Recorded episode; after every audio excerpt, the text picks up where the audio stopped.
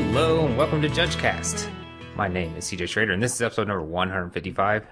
And with me, as always, my two uh, procedural co-hosts. First off, we have Jess Dunks Hey, this is Jess. and Brian Prillaman. You know, my favorite pregame procedure is beer and chicken wings. It's pretty good. It is. I once ate a KFC double down in between rounds at a pre-release. Is that, was- the is, is the double down the one with the bun is the chicken? Yeah, that wasn't a mistake. I'm, um, you know, there's there's not many. I'm a big dude, and Are there's you there's there's are a you lot of saying- food. I'm scared of it. Are you saying that eating it was the mistake, or just them the, the, it existing was the mistake? Well, eating it because my hands got all greasy. It's what that's what that's what the concern is. Yeah, that that's what the concern is. that thing is terrifying. That's fine. It's not bad. There's no fast food I will not eat. Really, They can't outdo me. you maybe you should uh uh have a have a YouTube video like CJ drops or something like that. yeah? Yeah, I'd watch it. All right. Maybe I will. All right. But on this episode, we're talking about the pregame procedure. Uh, this is a topic we wanted to do for a while. We kept pushing it off, so I'm glad we finally got to it. Yeah, these these pesky sets keep coming out. We have to I know, release this- this episode. So many sets. Maybe we just stop talking about magic cards, and then we can get to the stuff we actually want to talk about on a podcast. Fast food? Sure, why not? Sure. Yeah. So the pregame procedure is all the stuff you do before a game starts. And uh, basically, we're going to go through it in uh, mind-numbing detail, and then talk about the kinds of things that can go wrong during the pregame procedure, which is honestly a lot of stuff. A I think a lot more than you might guess. Right. The conversation before it was we were looking at the list and we were like, "Wow, that's that's long." Yeah. So, all right, ten things in the pregame procedure. Number seven might shock you. I didn't actually count it. no, no, it's it Nobody number does seven. number nine right. Right. It's, it's gotta be it's gotta be like number two so that we get the through traffic on the clicks, Yeah. right? That's funny. Yeah, and we'll have a picture. We'll have a picture on each of the uh, on the like the thumbnail, and that picture won't be anywhere in the article. Yeah. All right. So the very first thing in the pregame procedure, this is kind of the thing where I feel like if um, this was on a test, people would miss it, just like people miss that phasing is the first thing that happens in the untap step. Is uh, you sideboard if that's if that's an option right now, right? So obviously, So if it's it- game one, yeah, go ahead, Yeah. Ryan. Oh no no no! It's it's yeah. If it's if it's game one, obviously you don't sideboard. If it's game two, uh, or game three, or in a few rare cases, game four or game five, uh, you get to you get to sideboard, uh, which is uh, substituting cards from your sideboard into your main deck. Pretty simple. Yep, on a one to one. No, not on a one to one basis anymore. If it's uh, Right. So if you have it's it's basically you've got to you've got to still have a 60 card deck after you sideboard. So if for whatever reason you have a 10 card sideboard and a 61 card deck, you can sideboard into a 60 card deck. mhm. No one does that because it doesn't make a whole lot of sense, but you can. but you can. Yes. Well, you got that. Oh no, never mind. That doesn't work. Man, off my game. All right. After you sideboard, what next? Well, you pile shuffle. We don't believe in that here. You know that. Yeah. I'll not hear those words in this house. All right, yeah. All right. So, uh, counting your deck by piling it is totally acceptable, uh, especially after sideboarding to make sure that you have enough cards in your deck or to make sure you haven't missed any. Um, it's completely acceptable to, to, to count. But if you counted your deck and it came out to the correct number of cards, continuing to count your deck isn't actually doing anything to your deck. Uh, you should uh, shuffle in some way after that point because pile, putting it in piles doesn't actually shuffle the deck. It rearranges it, yes, but it rearranges it in a predictable pattern uh, that, that means that you still have an idea of, or, or very easily can have an idea of where cards are in the deck. Uh, continuing to do that enough uh, can also be considered slow play. So you should shuffle by by like actually riffling or, or mash shuffle Uh, there's a lot of information on the internet about shuffling uh, that you can find uh, in a visual form, which we really can't talk much about here because it's not a visual form. Can I ask a question about that? That's going to sound really dumb for a judge of six years to ask. Yes. I can't visualize in my head how a riffle shuffle ever moves the top card off of the top. I don't. So so generally what happens is when you you pick up the decks you riffle shuffle and yeah the so like the bottom card will stay near the bottom and the top mm-hmm. card will stay near the top. So you riffle shuffle and then they'll like pick up like the middle and they'll they'll move it around and then they'll riffle shuffle again and then they'll move the middle around. So so yes, if all you're doing is riffle riffle riffle riffle then uh The top The- card will still be near the top. Okay. the top card will still be near the top. You, you do need multiple methods of shuffling to have Yeah. a so- sufficiently random deck. okay. Well, that makes sense.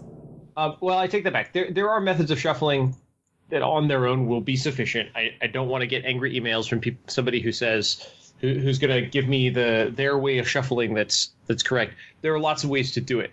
The But overhand the- Portuguese the- method. The important part is that you're paying attention to the fact that it actually moves the cards into unpredictable groups, um, and uh, to to sufficiently random meaning you you you cannot know the location of any card in your deck.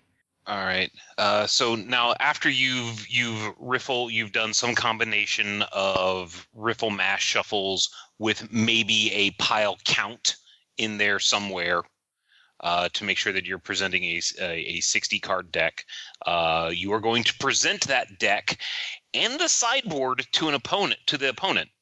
Now, I, I said and the sideboard. Um, so basically what you're doing when you're presenting your deck is you're giving the deck to your to your opponent to shuffle uh, to additionally shuffle uh, the rules actually say they're supposed they're supposed to shuffle uh, however it's not uncommon for them to do a cut or maybe a knock if uh, uh, which is just tapping the top of it saying that the job you did shuffling is fine um, the the also a thing that the rules say is that you're to present your sideboard. This is not very common in the U.S. It's actually very common in other parts in in other parts of the world. I think Japan does it uh, rigorously, um, but they'll actually say, "This is my deck and this is my sideboard." And one of the great things that does is there's no ambiguity as to what your sideboard is. So if there's other cards in your deck box, um, they're very clearly not part of your sideboard. So if you do get deck checked or something like that, those cards are absolutely not part of your your your deck or your sideboard or in with your sideboard mixed up in any way, shape, or form. Um, All right. So so you talked one- about deck one- checks. one last one last thing. Um, you don't get last touch on your deck. You shuffle, you give to the opponent. The opponent shuffles, hands it back. Right. So so what you mean by last touch is you don't get to move any more cards around. You do actually get to touch your deck and the, you don't have to draw from where it sits. No, when you Uh, go to draw those cards, we smack your hand. Yeah. But but to be clear, what you mean by last touch is you can't shuffle it anymore. Right. Right. You don't get like okay after they shove like people that have played for a very long time will remember I shuffle, give to my opponent, they shuffle, and then when they give it back to me, I can make a single cut. Uh, after it they used shuffle. to be a thing. It is That- not yes. a thing now. That is not a thing. You do not get to do that anymore. However, some old players seem to be confused by this still. So it's a thing to be aware. Yeah, and and when you think about it, it it makes more sense this way. Is someone more likely to stack their own deck or stack your deck, which they theoretically can't really see? Right. All right, so everyone's shuffled up, they've presented and gotten their decks back, and now they will use a random method to determine who goes first. This is usually a die roll. Um, of course, that's only for game one. If we're in a subsequent game, then the loser of the previous game automatically gets to choose uh, if they are going to play or draw. And if the previous game was a draw, then the uh, winner of the game before the drawn game gets to choose. The loser, you mean? Sorry, the loser. The winner, sorry. The winner of the die roll or the loser of the game is where I was in my head there. Okay. The person who got to choose the previous time before the drawn game gets to choose again. Okay. So so what are what are some random what are random methods? What are not random methods? Well, like I said, rolling a die, flipping a coin. Uh, what I would not use is flipping the top card of your library. Uh, for a couple of reasons. One, you just shuffled and now you have to shuffle again. Two, that's not random in any way. Um, my decks, on average, are going to beat your decks on average because your decks are probably streamlined and I'm playing Force of Nature.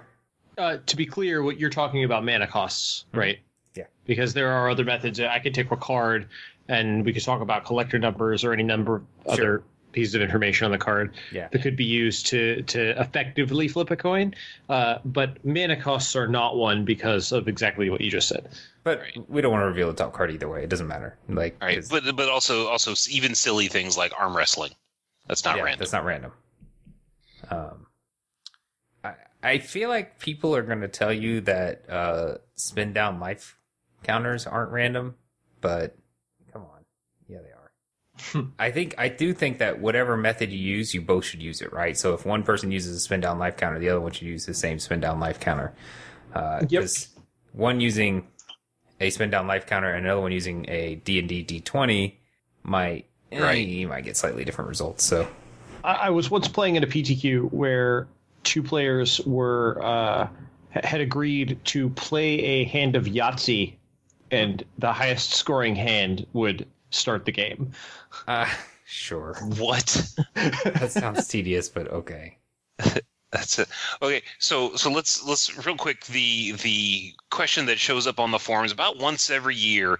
What do you do if the players can't decide on a random on on what random method? Like one person wants to roll a d twenty and another wants to play like rock paper scissors with uh, those unhinged cards. Yeah, you can do like evens and odds and stuff like that too. I'm just thinking Right. of other options I've seen, but yeah, go ahead. Right. Okay. So in that particular situation, generally, um, if the judge actually gets called over there uh, to handle that situation, because I don't actually know if this has occurred in real life. I'm, I'm sure that you know there's one or two listeners out there with, oh, this uh, opened three years ago. Really, if the judge just comes over there. And they say, "We judge, we can't, we can't decide a, a, a method." The judge is just going to pick up one of the dice off the table and put it in front of the players and say, "Roll it." Yeah. or something along those lines because because really it you might have a favorite but it's it's not worth this this argument or what happens if the dice rolls off the table re-roll the dice Yeah. Let's you're not you're not crawling under the table and shouting that it's a 20 Yeah. What? What? What? Have you not heard these discussions, Jess? It's No, I mean about the rolling. Like, why don't you climb under the table? right yeah. oh because it's because if you're the one crawling under the table it's always a 20 when you find it Yeah. Exactly. All right. And so if you uh, sideboarded for this game, then an important note here is you got to make your sideboard decisions before no getting to know who's on the player or who's on the draw. Yeah. So because you already sideboarded at this point, and it's only at it's Right. only after the shuffling do we actually determine who's going to play or draw Yeah. first. or or if this is like this is the second game the um the player who lost gets to announce uh, whether or not they're going to play or draw after they've made after everyone's made their sideboard choices so you the winner of game one uh, you don't get to know uh, if that other if that other player is going to play or draw when you're making your sideboard decisions so What's next? uh, so boring your life total becomes your starting life total Oh, yeah. at this point what's that? What? Oh, it's normally 20. It's that same 20 I found under the table. you get to So roll. we roll. We roll for starting life Yeah. totals now? Starting life total. Oof, that'd be a different game. Oh man, it would. Mono red all day. Yeah, I'm trying to think like how do you how do you balance it? Like you you would have to get some more cards for that, but ugh, it's still fetch So- Yeah, th- there was a, a a variant someone proposed a while back uh, that was uh, bidding life for extra cards. yeah, Uh, Yeah. that was that was a pretty interesting variant. yeah, I think so. The uh, what's the um, oh, Vanguard cards also? Yeah, Uh, you can Mhm. bid life and it changes your starting hand size. So I guess this is why your life total. This is I guess that's why this rule is relevant here. Like you kind of look at it and you're like, well, why is this rule like smack in the middle of all this stuff? And it's well, it's before you draw your cards. yeah, but and there are uh, there, there are. I'm trying to think. There there might be a card somewhere that cares, but uh, I don't think so. Uh, outside of like Vanguard stuff, but I mean, it's got to be somewhere. So, like, your life total has to become your starting life total at some point, just like your deck has to become your library at some point. Yeah. right. In Yeah. people are wondering, there is a rule that says this deck Right. becomes your library. Right. All right. So, as we've alluded to, right after that, you draw your starting hand size. Yay! Which is usually seven, but sometimes five. Sometimes. Sometimes. Very rarely one. yeah. So, Um. Yeah. Gone. What game is that? yeah, wh- where do you get the one? Oh, you just you just mulligan down. Oh, okay. Well, that's that's after this point, Brian. Yeah. spoiling- Oh, oh, you're sorry. spoiling. People spoiler. might not know. Oh, oh, man. so you're going to draw cards equal to your starting hand size. So uh, it's worth noting here that if you just lay them face down on the table and don't actually look at them, we don't really consider that drawing them. So if you fit, if you put down eight cards and it's like, whoops, uh, the judge is just going to or should just put one back on top of the library because they are random cards. So one isn't any different than the other cards. Um, a rule people might not know because it rarely comes up, but sometimes it does, is if you say you accidentally skipped a step where you decide who's going to go first, and you look at your opening hand, um, then that means you are on the play. Right. right. So so if we if we change up the order this, say we sit down for game one, we shuffle, we present, we, you know, draw uh, we both draw our hands and then we realize that we didn't roll to see who goes first. Um, we're gonna roll. Winner is going first Yeah. in that particular case. Uh, you don't if if you have the decision to play or draw as a result of of winning the die roll, and you've already looked at your hand before you make the decision, you don't get a decision. Yeah, I'm glad you reworded it because that, that's that's better. All right, mulligans. So that's like in golf. Just take the shot again, right?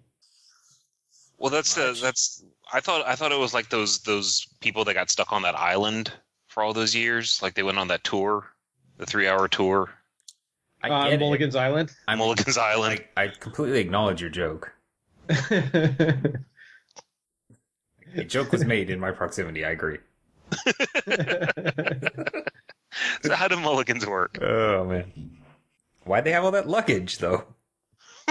For a three-hour tour. all right. So in turn order, because now we've decided turn order. Well, we did a little bit ago, but in turn order, players are going to decide uh, if they're going to take a mulligan. So they basically say, "I'm going to mulligan. I'm going to keep." Um, this this happens in in a wave like this. You know, I'm playing against Brian, and I say, "I'm going to mulligan," and then Brian says, "I'm going to mulligan." So we shuffle our hands away, uh, draw six cards. Then I decide I'm going to mulligan. Brian decides I'm going to keep. I shuffle my hand away, draw five cards.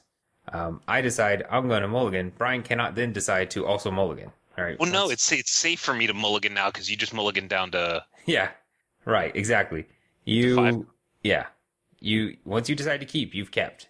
There is no, uh, there's no changing that at all. And and like I said, it happens in turn order. So if you're on the play, you need to decide if you're going to mulligan before knowing whether or not the opponent's going to mulligan.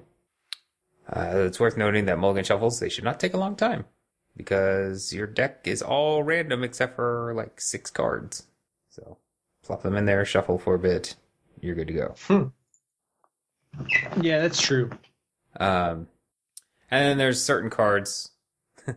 there's certain cards that uh, if you uh, they they let you, you let you mulligan again. So serum powder is an example of one.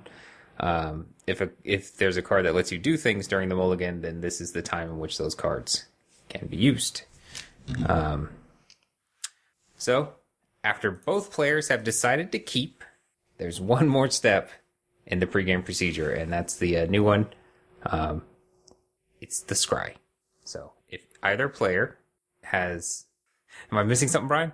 no, no, no, no. Okay. It's just you, you did this dramatic pause, and I was like, ooh. Oh, yeah. it's because I thought you were going to say something. Oh, Um, also, well, okay, hold on. Let me say this real quick, then I'll ask my question. Um, so, so we have the scry, right? So if you have fewer cards in your hand than your starting hand size, you get to, um, look at the top card of your library and choose whether or not to put it, leave it on the top or put it on the bottom, right? So that is a little different because not in all formats does that mean if you mulliganed, you get to scry. It just means if you have fewer cards in your hand than your starting hand size, you get to scry. like in in uh, in Two Headed Giant, for example, that's a multiplayer format. Mhm. So you get a uh, essentially a free mulligan to 7 Uh, so your starting hand size is you mulligan to seven. Your starting hand size is still seven, so you don't get a uh, a scry. Right. So I've heard people call it things that aren't scry. Does does the rules call it a scry or do they call it something? Rules does not call it a scry Yeah, it is not technically scrying. Why? because So- there are things that trigger off of scrying. Not Uh, that's not really relevant Yeah. here. Oh Uh, come but- on! So, so scrying is a mechanical game action, right? It's it's a, it's a mechanic that is on cards. It's a, a keyword. Um, we don't really use keywords in, when describing things that we do in the comprehensive rules uh, Okay. because of the rules. I, I can buy that. Key, it's just that keywords are part of card templating, not Yeah. yeah. We we don't. Uh, I can't think of a. Uh, uh, related example at the moment, but if I think of one a little later, I'll bring it up. No, I understand though what you're saying. You picking up what I'm putting down? I'm picking up what you put down. All right.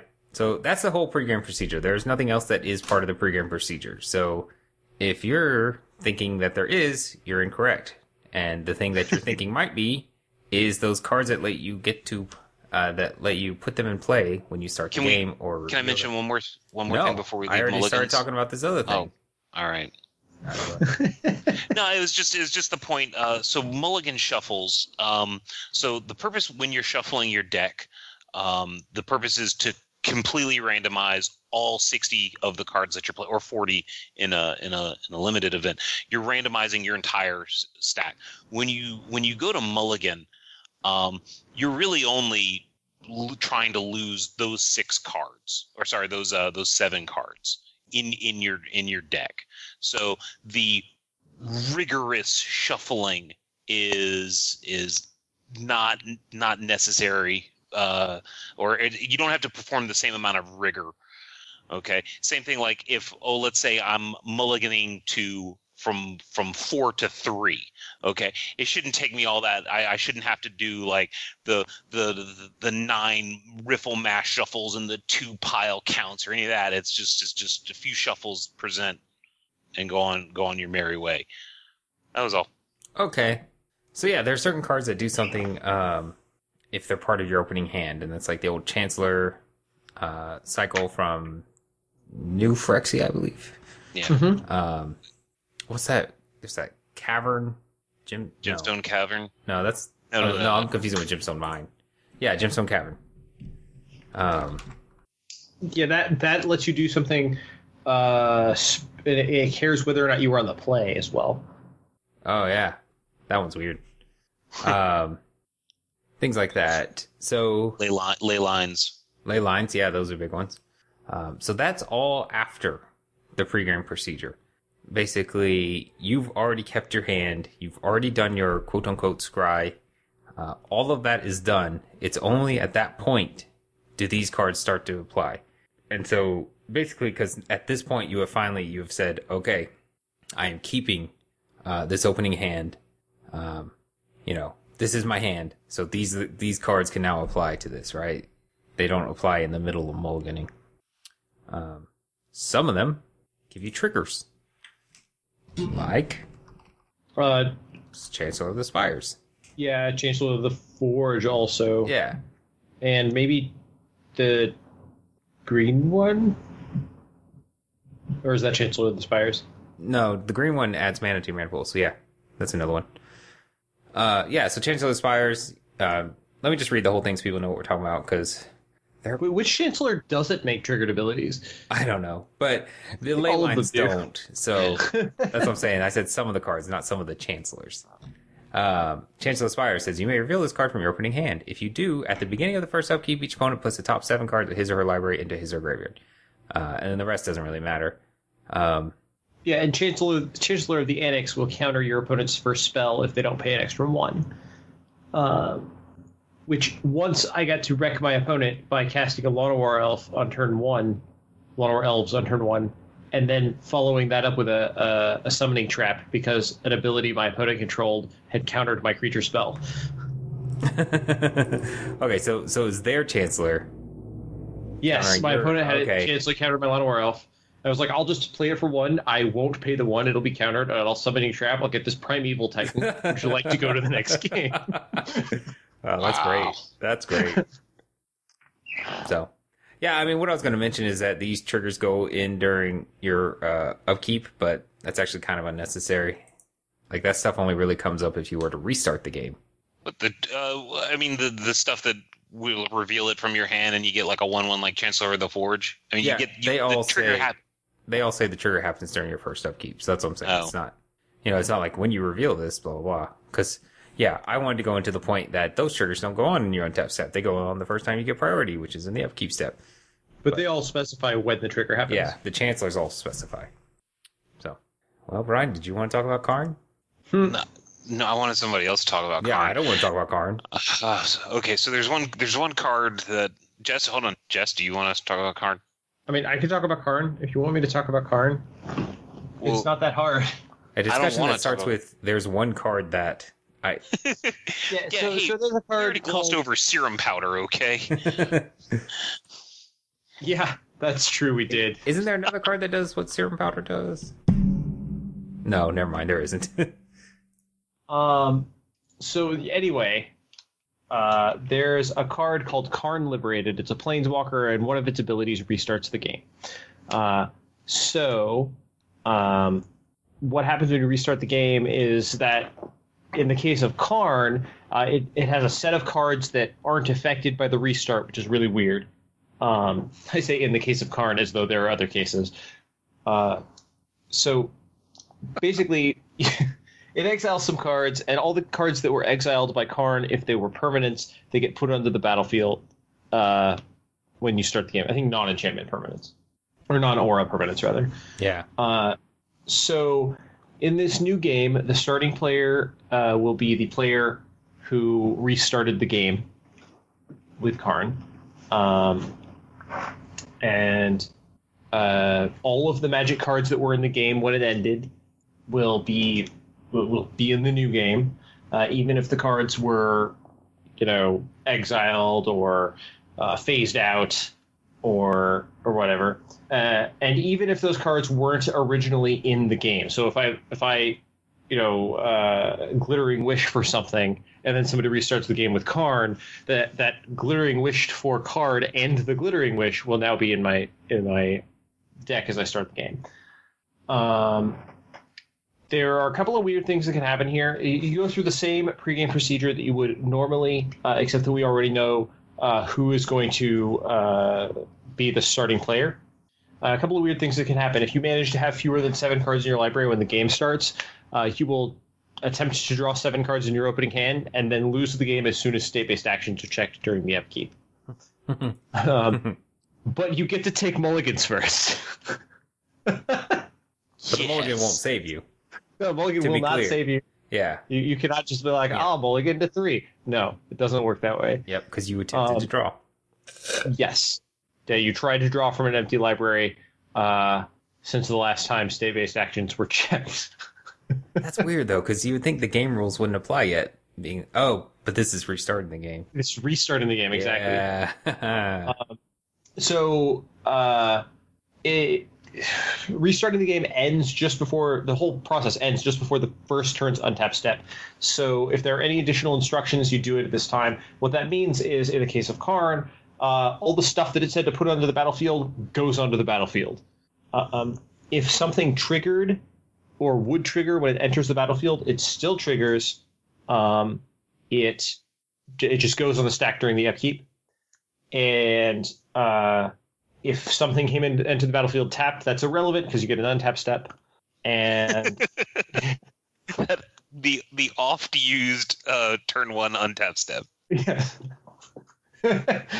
uh, yeah, no, it's super relevant. Um, let's see, and uh, let's see. If what you else- had any what increments with phasing, they would phase out in that first turn. Yeah, yeah. And, well, and so the more the more relevant thing here is it's as though all those creatures have haste because they were in, you controlled them since the beginning of your upkeep, Yep. or since before the beginning of your upkeep.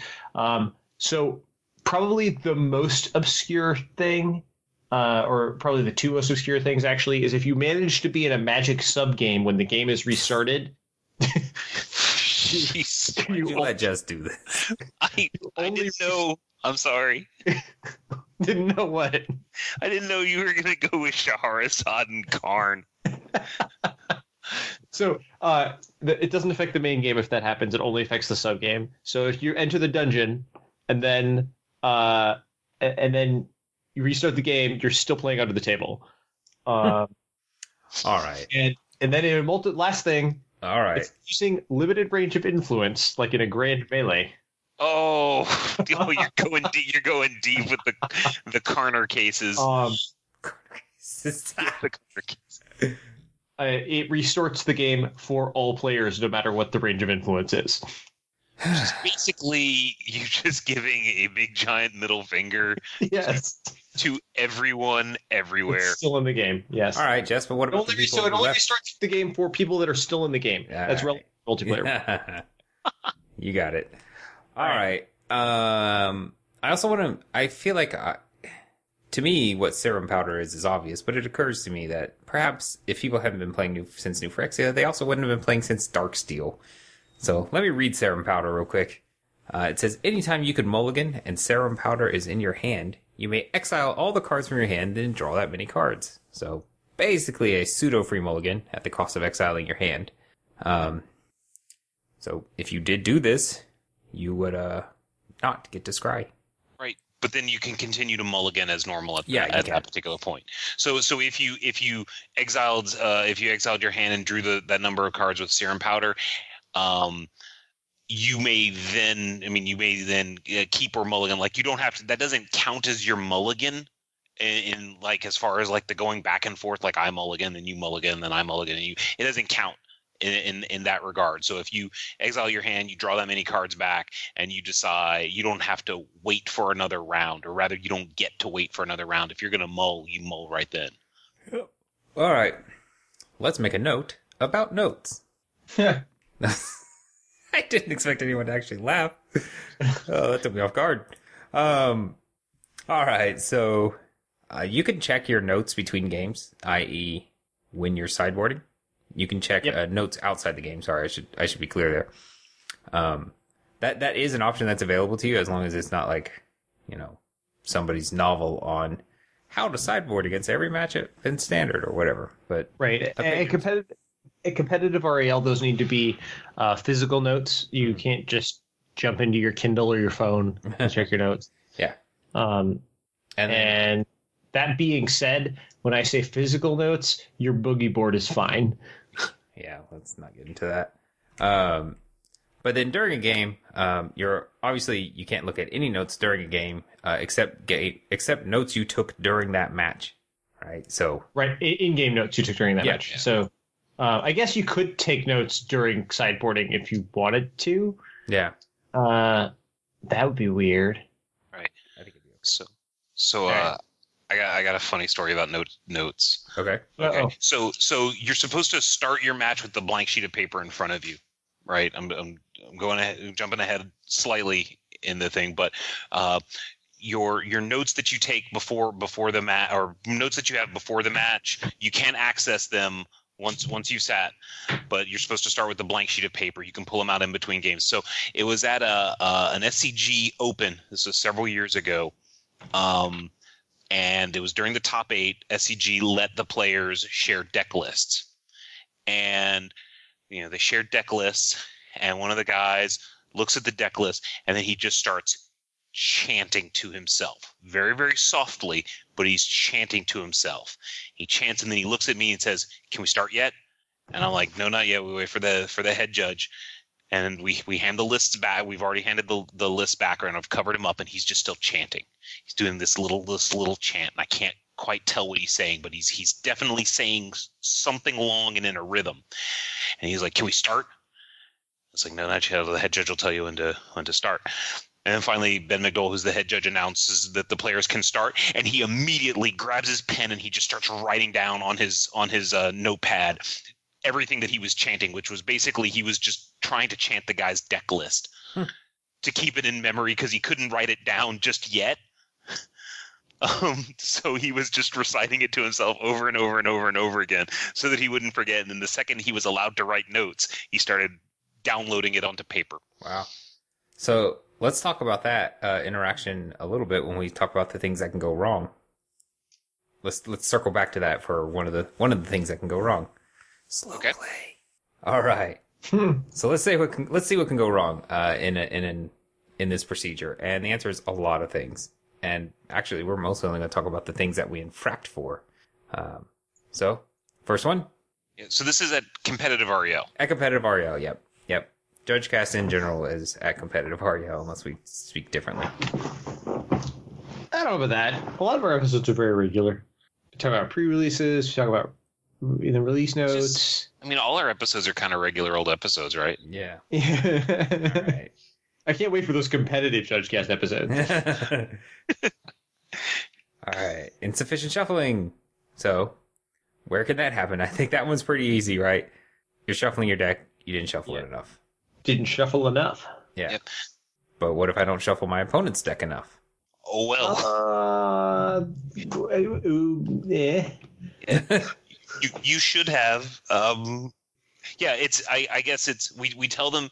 We tell the opponent they're supposed to shuffle your deck. Uh, if they tap it, uh, that's fine. That's their call. They're they're basically saying, "Hey, I believe your deck is random." Um, or I, actually, I I, I, I want to rephrase that because since the rules require it, they require you to shuffle, and the reason the reason for that is because we want to kind of overcome the "Why are you shuffling my deck? Are you saying that I cheated?" You know that that kind of potential for for tension. right. Uh, but if you if you opt not to shuffle your opponent's deck, uh, okay, Uh, I- you should at least cut it. yeah, Yeah. At the very least. You're hurting yourself. I mean, um, and I should mention we're going to go over some infractions here, but we're not going to go super deep into the infractions because I'm sure we have an episode on every single one of these. So we're just going to talk about it in the context of how it can go wrong during the pregame procedure. Whoa! Whoa! A wild bird has flown by. this is just surprised at the things that can go wrong during. Yeah. Uh, wow. Deck decklist problem. No way. great, I wasn't expecting that. Where did these judges come from? Wow. So yeah, deck decklist problem can come up in a few different ways. Um, one, like Brian mentioned, uh, after you present your deck, this is the time that a judge might swoop in and deck check you. So if they notice any issues, with- I'm sorry, Justice is just typing random characters into the. I think he's being attacked. I, I don't know. I think that's a Batman villain, Oh, is, is, is, is- as as as as yeah, I don't know what that is. the serial killer. Yeah. I mean, yeah, I know who. Yeah, sorry. I know he is. I just don't know how to pronounce it. Um. So Sorry, I was leaning on my keyboard and didn't realize it. Yep. so the uh, deck decklist problem. Um, man, I've been all thrown off. Right. Okay. This so not- yes, This would not go on competitive judge cast. This is not good No. enough. no, this Or- is uh, Much less professional judge cast. this is uh, well, s- you know, professional judge cast is weird because the spectators can't email you. Yeah. Um, this is casual judge cast at best. all right. So so deck decklist problem. Uh, yeah, they swoop your deck and they find that you did not desideboard, or that your deck list is wrong, or that you have 59 cards in your main deck. You're gonna get deck decklist problem there. yep. Uh, another thing that could happen is is after you present the deck, um, but before you know you've drawn any cards, you're like, oh crap, I forgot to desideboard, and you call a judge. Uh, that's gonna get you deck decklist problem, but it's probably gonna be downgraded. or you present or you if you present to your opponent and he or she pile shuffles and 59 cards Mhm. uh, that would also be a deck decklist problem so That That's that. probably not be downgraded because you didn't call it not your. And because you have 59 cards. Yep. Two things there. Well, it's down on the floor with that twenty that you uh, that you D20, rolled. Yeah. The D twenty. But don't worry, you guys are going to be moving down there later anyway because you're playing. Into Yes, you're playing under the Enter the Dungeon. so you'll just get it then. All right. Uh, improper mulligan procedure. Well, this one, Should be pretty obvious. yeah. You uh, you drew back up to seven. You mulliganed after you said you'd keep. Yep. Things like that. So these all happen during the mulligan portion. Well, I guess they also happen when you draw your opening hand. If you happen to draw an opening hand of eight, that would also be improper mulligan procedure. Uh, it's uh, uh, if you draw eight. Yeah, in your opening hand. Yeah, yeah, yeah, yeah. Yeah. All right. Slow play. So, Brian, tell me how your story earlier could have possibly Oh, no, been slow it's- play. It- I'm not saying it was. It okay, been. no, it was it wasn't. But if if uh, if the person had begun writing things down and writing things down and kept writing things down and kept writing things down, then that then that becomes slow play. However, the more common uh, uh, element of slow play is um, I don't know. Has this ever happened to you guys? You you select a table to go swoop. Uh, so you go swoop, and you're you're kind of sitting there, and you're watching them shuffle, and you're watching how they shuffle, and you think to yourself, I wish these people would just hurry up and present already. They've been doing this a long time. Oh, I, I should probably do slow play. That's the thing.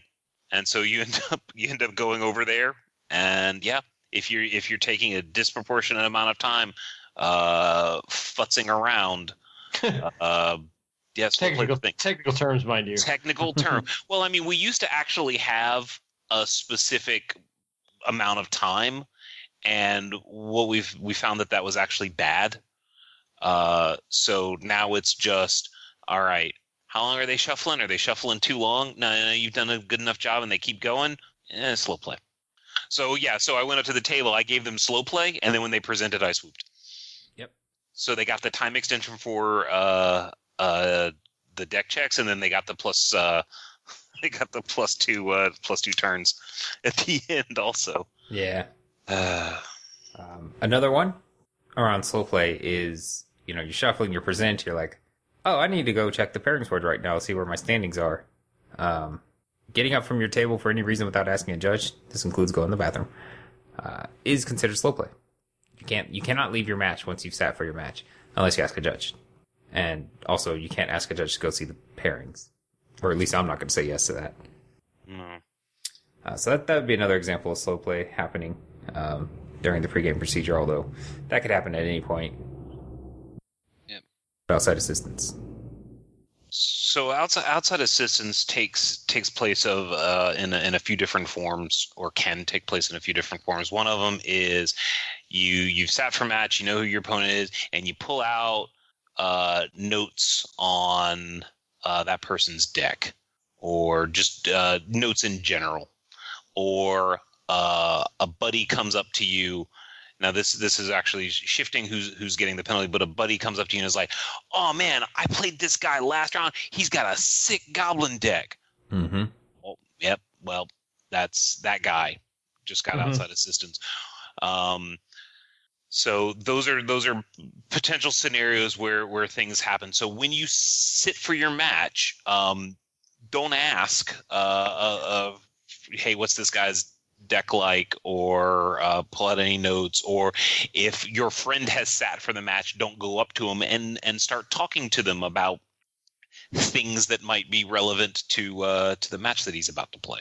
Yeah, and and I think the important thing there is the line is when you sit for the match. Mm-hmm. So the moment you sit down, so it's not it's not when you start shuffling. It's not you know at any point. It's before even the pregame procedure has begun. It's the moment you've sat for the match. Why is that the line? Because the line has to be somewhere. Pretty much that. Yeah, Having the line at the pairings board isn't really uh, helpful. enforceable. That would be good. Yeah. All right, Ryan, I'll let you talk about USC minor and major. Oh, okay. Uh, well, so so so uh, so yeah. So we're talking. So we're since we're talking about penalties that can occur. Um, uh, during the pregame procedures. Um, it's it's not particularly common, but if it's going to happen, uh, when we talk about like USC major, USC minor, uh, the beginning of the match and the end of the match are probably the most likely uh, uh cases for it to occur. Is for someone to say something, um, for example, um, uh, and these are examples. Oh man, I won the lottery. I get to play uh, the girl. Uh, uh, so that's going to be a, a, USC major. So you're going to have you're going to have a chat with that person, uh, and they're going to be getting a match loss, uh, provided that they show remorse immediately. Um, I, am I'm, I'm both amused and. Uh, at the same time, I, I, guess it's kind of a good thing how uncomfortable it seemed to make you to even just say that in example form. yeah, it, it really, it's, yeah it's, it is kind of like it's when we were talking about this before i was just like oh they say like so and so but yeah so it is it is it's it's definitely not something not something that we want to have happen at events um, but when people are going to to be stupid uh, they're normally going to be stupid when they're making small chat at the beginning when they think they're being funny or it's going to be at the end of the match when they're mad because they just lost okay those are those are the the the two times that it's gonna happen more than the other the other parts of the event. Right. I'd almost if he was gonna say something like that i'd rather him just not show up. Oh really? Well that would be yeah. tardiness brian. It would be tardiness. And that wouldn't involve yourself in the pregame procedures at all because you didn't show up. Yeah. So one of the things that could go wrong in pregame procedures is you don't show up and therefore that is tardiness. that's a little bit of a stretch. I'm not gonna lie. That's that's the, that's a stretch. All right, well that's it. Shuffle, yeah, that's it. That's the pregame procedure. Uh, everyone knew that, but now they know it again. That's not true. I gotta stop. In my head, I'm like, everyone knows everything we ever talk about, but of course they don't. like, I need I need to interact with new judges more. Yeah, right. I mean, we get we get uh, the questions about like do I sideboard before I know who goes first? Yeah, um, actually, that's a great one. That's actually a great point. And the um, the scry too. I've gotten that question. If you scry before you do the cards that start in the in in play in the battlefield, mm-hmm. ley lines or whatever. Or if I mulligan to five, do I get to scry two? Or when does my life total become my starting life total? You know, mm. that question comes up. Yeah, that one. Every event. All right. So we have a couple of newsy items we want to cover. Uh, one is it's. I was gonna be snide and say it's that time of year again. we have. Dude, be snide. All right, it's done. I already did it. I mean, okay. by saying I was going to do it is the same as doing it. Um, we have L2 checklist changes. Yay! So, I think we can briefly cover what you need to do to be L2, and then we'll talk about the changes. So, I'll briefly uh, cover some of the things that didn't change at all. So, um, to become level two, you still have to judge six sanctioned events in the previous six months, and that includes FNM or pre-releases, any sanctioned event. It doesn't have to be competitive REL. I think sometimes people misread that requirement. You have to enter reviews of two different judges into the judge center in the previous 12 months. Um, this one's slightly changed, but I'm going to read it anyway. You have to have written an article or a conference report or a written tournament report from an event with multiple judges in the previous 12 months. So the conference report part is new. If you attend a judge conference, you can actually write a conference report now. And then tell me what's new new. All right. New uh, new? New new. New new. So uh the so before uh what had gotten removed from the advancement requirements was a score of 70% uh, on a level two practice exam or better in the past 12 months. So that was the with new new world order uh, that uh, was removed. And the logic at the time was, well, they're just going to take the test anyway. So why do they have to take a pretest to to show that they're they're good enough to take the test? And in reality, uh, that pretest was actually really useful and really helpful um, uh, for for judging people's uh, uh, readiness to take the actual test. Uh, it provided a pretty good objective measure, and a lot of people, if you look at the pass rates of people who did and did not take practice tests beforehand, you'll find that if you didn't take the practice test, you you were like a one in three chance of passing. Whereas if you had taken the practice test uh, and passed the practice test, you were, you know, something like uh, seven out of ten, like a seventy percent chance to pass. So it, it, was doubling, you know, just having having. I think it was even just having taken the test, like doubled your chances of passing it. Definitely having passed it. Uh, yeah, taking it maybe, but but one hundred percent. Well, it was. I mean. It is uh, Brian Shank had had did two numbers, and I, I, I think it was if you hadn't if you'd never taken it uh, at all, then your chances of passing the L two on the first time out were abysmally low. Because um, it, it, it the L2 practice test and the L2 test is a meat grinder compared to the L1 test. If you don't have an idea of what to expect, you're you're in for a rude awakening. Um, it gives you it gives you a good gauge as to what what to study.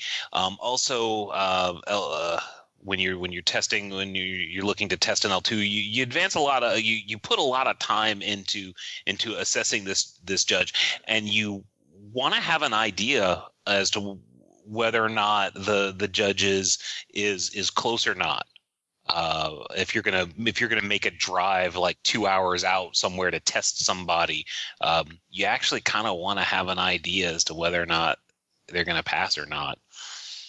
Yeah, yeah, that's true.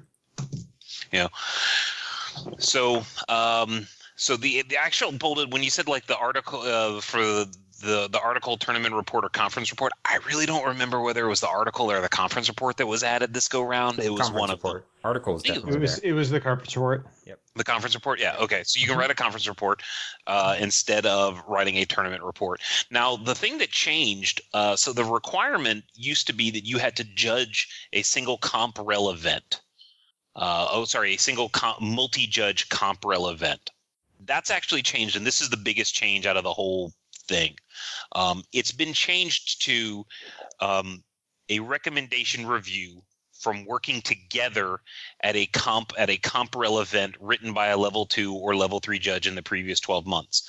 Now, what this means is this satisfies because you're having a recommendation review. Someone's writing you a, a recommendation review for L2 from a multi-judge comp-rel event. So um, you have to work at least one you may have to work more than that in order to get this recommendation review. And the reason why this change was made was we we want L2s to be able to head judge PPTQs right out the gate. Uh, we want them to be able to do that. And the old requirements, uh, the old the old checklist, the old advancement requirement, didn't really set you up for that. It said, oh, you just run a, a just work a, a comp-rel multi multi judge event and and that's that's sufficient or it set the expectation that that was sufficient and it can be it's probably not though uh, so what this what this recommendation review is supposed to do and it's supposed to focus on is is basically tournament like do you know how to run a tournament? Right uh, this is you can think of this as uh, uh, just kind of a practical right? A practical assessment of, of can you actually do the logistic part of an event? Yeah, and it's, it's you don't have you don't have to be perfect, but you know, do you understand that that pairings need to go up and that slips need to go out in in this particular order? Uh, what things that I'd like to see? Do you have the ability to talk to a TO? Like if there is a disagreement between uh, between yourself and the TO, do you have an idea of how to approach that? Uh, not necessarily are you gonna are you gonna knock it out of the park and convince the TO that that no you're you're correct, but just do you know if if you're presented with a problem, do you know the types of questions to ask? Uh, so that's that's kind of what the assessment is. Is is this recommendation review is centered around can you do a PPTQ? Head judge. Head judge and PPTQ. Yeah, that's that's the point of it. And there's a there's a template where it really just says, do you recommend this person? And then prove it. you know, why? What makes you say that? Tell me. And that's and that's what it is. It could be it could be one event. You know, you go into one event, you knock it out. Hey, but if it takes you three, four, you know, that's fine too. Yeah. So uh, one thing they this has kind of always been true, but they I think they more explicitly call it out with this update is that uh, if necessary, the regional coordinator can always change these requirements. Um, Uh, on an, it's on the update. It, it says that uh, they can change it on an individual basis. Yep.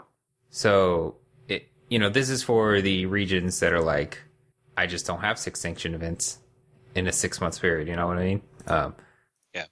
so- it, it was it was specifically to address concerns of of with the recommendation review. I'm being blocked. right. The the only L2 in my area hates me, uh, but I've been doing all of the work. Uh, can I get around this somehow? RC help, please. So, so if you're if you're in some kind of unique situation where you think you cannot complete this checklist um, due to your area or maybe something like you know personal conflict like that, contact your regional coordinator, which is basically the advice for anything that ever goes wrong. You ever have questions, you should contact your RC. Yeah. Or Od- us. But Odds are good. Odds are good that if you're in the United States, uh, you, you you're not going to meet the the the hardship exemption clauses. Nope. I agree. Hmm. All right, let's talk about the maintenance requirements real quick. So, at the end of each year, uh, excluding the year that the judge certified for level two, you had to fulfill the following requirements. You had to have had judged two competitive REL tournaments. You have to have entered one review of another judge into the judge center. And then the new one, demonstrate Yeah. Maintenance of rules and policy knowledge through yearly exams. Low performers will be referred to their regional coordinator for follow up. So the reason the reason why this requirement is bold, it's actually it actually is unchanged from last time. Yeah, that's true. Um, uh, the reason the reason why we bolded it is is we're not doing it this year, but we're doing it starting next year.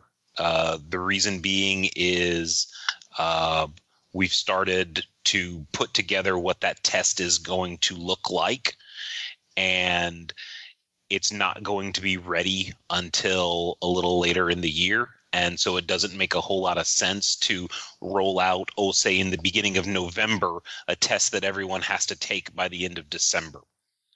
Uh, so what we decided to do was, uh, for lack of a better phrase, kind of hand wave over this year. And it's like, oh, we're going to have it starting January. It's going to be in. And uh, so it will be rolled out. It is currently being being worked on. It's not going to just be a thing that's out there for forever and never bless you, and never uh, materialize. All right, cool. Okay, so we have another bit of news to talk about. Uh, this one I feel like slid by us because this has actually been out for a little bit. I didn't even realize it was out though. Is we have gotten the requirements necessary to get the level two team lead. You call it check here, but I think certification. Uh, yeah, the the L two team lead certification is different than the check Yeah, that is necessary to uh, to become a level three judge. right. In that many many people who may already have that check but not meet this uh, certification criteria. Right. So this is the certification. We talked about this a little bit back, how certain certifications are coming. Uh, this is the one that would allow level two judges to be team leads during day two of GPs or day one also. Yeah, it's day two. Okay. Uh, in fact, it's only certain teams on day two. It's it's uh, uh, the I don't know what the term that was originally used was, but it's the lower demand teams on day two of a GP. Yeah, there's there's there's not all teams are created equal. Right. Yeah. So, in order to be a level two team lead, um, in order to get this certification, you have to have been a level two judge in good standing for at least six months. So, nailed it. I've been in good standing for nine months. Wait, nine consecutive months? Yeah. Okay. Um, you, so have you, Brian. yeah. So have you. Oh yeah. Well, I don't know. I man, I haven't been a level two judge in good standing in a long time. yeah, that's fair. Uh, you have to have scored at least 80% on the L3 preliminary exam in the last six months. So that's the uh, practice exam you had to take as part of your checklist if you were going for level three. You'd have to have already been in each of the following teams at least once paper, logistics, deck checks, and broccoli. I'm joking about broccoli. I've I've heard of the broccoli team. I don't even remember what it did. I just Broccoli team is remember there was, was a a team, team. I probably didn't like it because of broccoli, but it's probably good for you in some way. I think it, I think it was just like the was it like the breaks the the breaks team? Yeah, I think it's something like that. So I'm sure. Well, on day two, usually the teams do break down into paper logistics deck checks. I mean, they might break down a little further, but no slips three. close. Yeah, no slips three, no deck checks C. Um, all right, you must have acted as a head judge or team leader for at least three competitive REL events, managing at least two other certified judges. So, in order to get the team lead certification, you must have team led. Shocker. And then head judge of 10 other events in REL. Doesn't look like there's a date, like a, doesn't look like there's time restrictions on these, uh, except for the first two, which are the last six months. But you must have demonstrated communication skills sufficient to act as a team leader at the large international scale, such as Grand Prix events. Must understand English well enough to be up to date on official documents. You know, I gotta say, this is kind of a side note, but I wonder if this requirement is going to become less and less because I feel like like we have so many translation projects going on these days. But I guess you don't want people to start ruling based on a mistranslation. So Right. maybe we'll always keep that around. Yeah, that's that's basically the the understanding English well enough to be up to date on official documents. That's that's kind of the new uh, the L three uh, English competency requirement is you don't have to you don't have to be like fluent or anything in English, but you have to be at least well enough to to read uh, from the source and then maybe communicate uh, with other people on on on policy issues. A- And it's uh, it's not stated here, but it's implied that they can communicate well enough to actually communicate with their teams in English uh, a- at events. All right. And then finally, a level three judge must verify the above requirements with the candidate and contact the head judge of the event to recommend the candidate is tested at that event. Uh, the rec- this recommendation has no specific template, nor should it be long. It just needs to state that the requirements have been fulfilled and the recommending level three believes candidate is ready to lead a team. So, what do you mean by tested here? So so those are all those are all requirements to to apply, Mhm. and so once you once you up, apply, uh, you will be at an upcoming GP. Maybe not your first, maybe not your second, but but soon, presumably, um, you will be given an opportunity to uh, uh, day two team lead with uh, an L three shadow. And uh, Jess, have you have you you've done this right? Uh, I have yes and no. Um, I've been the shadow bef- uh, on a team before this system came out uh, for checks for the L3 process, uh, which is similar but not quite the same. Um, is that now there's, there's a little bit more of a system involved. Uh, what did you want to know about it specifically? Well, specifically just because I haven't done it yet. So Oh, okay. Um, it's mostly it's uh, it's your your job is twofold. One is obviously evaluation, and the second one is to be a safety net. Um, you know, if if things are going south badly, it's also your job to to make sure that they don't. Um, but not jumping in too soon. You want to give people the opportunity to, to to fix their own mistakes as well. If all you do is run around putting out fires for every minor thing that happens, then you don't actually get to evaluate the person. Um, so, you know, the, the L3's job on that team is uh, to be a productive member of the team uh, and evaluate, and then just if if everything, they- should also just not be letting everything go horribly awry uh, if it comes to that. Uh, but if minor things are going wrong that aren't really critical, that's something they'll note and talk about as feedback, but not something they'll jump out and fix for every little thing. If that makes sense. I, I don't know if I was clear on that. no, No, it doesn't make sense. no, no, no, no, no. sense. You were clear. Uh, so let me ask you guys this: who who is this for? Right? Who is the target market of the L2 team lead certification? That's a really good question. Do you, do you know the answer? I mean, I, I have a rough answer I would give. I, I unfortunately I don't think I can answer that question right now. So my rough answer is I believe it's for somebody who enjoys team leading at a Grand Prix, uh, wants to do it more, but doesn't want to be level three. I think I think this and, and the future level two tester, you know, are options for people who aren't interested in going through the entire process for level three, but still want to do maybe certain portions of it that we classically expect a level three to do. So, uh, this is also for people going for level three because I think you have to have the certification to get level three. Right. That that is per per the blog right now. This is uh, this process is replacing the team lead check Mhm. process. Um, So what that means right now is that that process will um, most likely be uh, what's the word I'm looking for? It- it- Prioritized. prioritized for people that are uh, pursuing L3. Um, now, that that's a little bit awkward because uh, it, it means that some people that have the skills and desire to do this may not get the opportunity right away. But it also uh, it does make sense given that in areas that have a need for L3s or there are a lot of candidates uh, for those to to get that preference first. Now, I don't know what that uh, how that will shake out going forward, uh, and it's really just uh, at this point kind of my opinion. I don't I don't think um, we know for sure how that's going to work. All right. Well, I'm glad I asked. I think I think that was good answers. Good answers. Good answers. good answers. Good answers. All right. Okay. Well, that's all our judge news. We have a couple of new level threes, but they haven't really been announced yet, so I'm not what gonna do you mean? like they don't come out on the forums anymore. I I would be happy to announce that Dan Collins made level three Yeah, but congratulations because I was Collins. there. I was What's there that? too, but the problem is there was another level three that same weekend, and I don't know his or her name.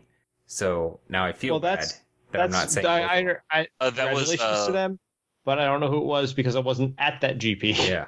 Lev Lev uh, Kotliar was promoted at a uh, uh, Grand Prix Lily Lily Lily Lil Well, Lil. wow. He's, uh, he's he's from Russia.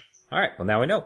Yeah, and uh, one other one other really cool thing, uh, we had uh, we had some anniversaries last week, I believe, or this uh, this month. Yeah, but it was like a six year anniversary. Like, No, no, no. Five uh, five years as L three. uh, We had uh, we had several uh, several distinguished uh, distinguished judges. wow. Uh, five years since Philly. yeah, Wow. right. So um, so some judges that uh, and the only the only reason I'm bringing this up is because this this this class of of judges uh, was pretty pretty phenomenal. So um, at the first modern GP, or sorry, the mo- first modern Pro Tour in Philly in uh, 2011 uh, saw the following judges all making uh, L3: uh, uh, Ryan Stapleton, Dan Stevens, Stephen Briggs, Justin Turner, Ben McDowell, and Judge Cast alum uh, CCAT. All made level three five years ago this month. Yeah, that was quite the party. Congratulations, guys. All right. Then I think at this point we can wrap this bad boy up. We have come to the the step after the scry. The if you want to contact us, you can email us at judgecast at gmail.com, follow us on Twitter, like us on Facebook. Step. And then there's the last step where we say the thing we say every time. If you guys are ready in your hearts. I'm ready. All right. Uh, I'm also ready. My name's CJ Schrader. I keep it fair. I'm Jess Dunks, and I keep it fun. I'm Brian Prillaman, and I keep mulliganing to five.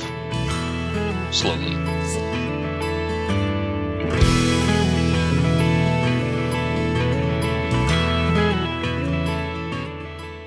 The English ones, I just basically was like, grab 18, assigned to this person. Grab Okay. 18, assigned to So- this person. So I just got hit by RNG then. Um, By RNG. our random number. random generator. number generator. Jeez. Yeah. Jeez. What? That's the most old man thing I've heard. What's RNG? Yeah. aren't Yeah, you? you just- you roll you roll the dice, you pray to RNGesus, and hope it comes out okay. Exactly.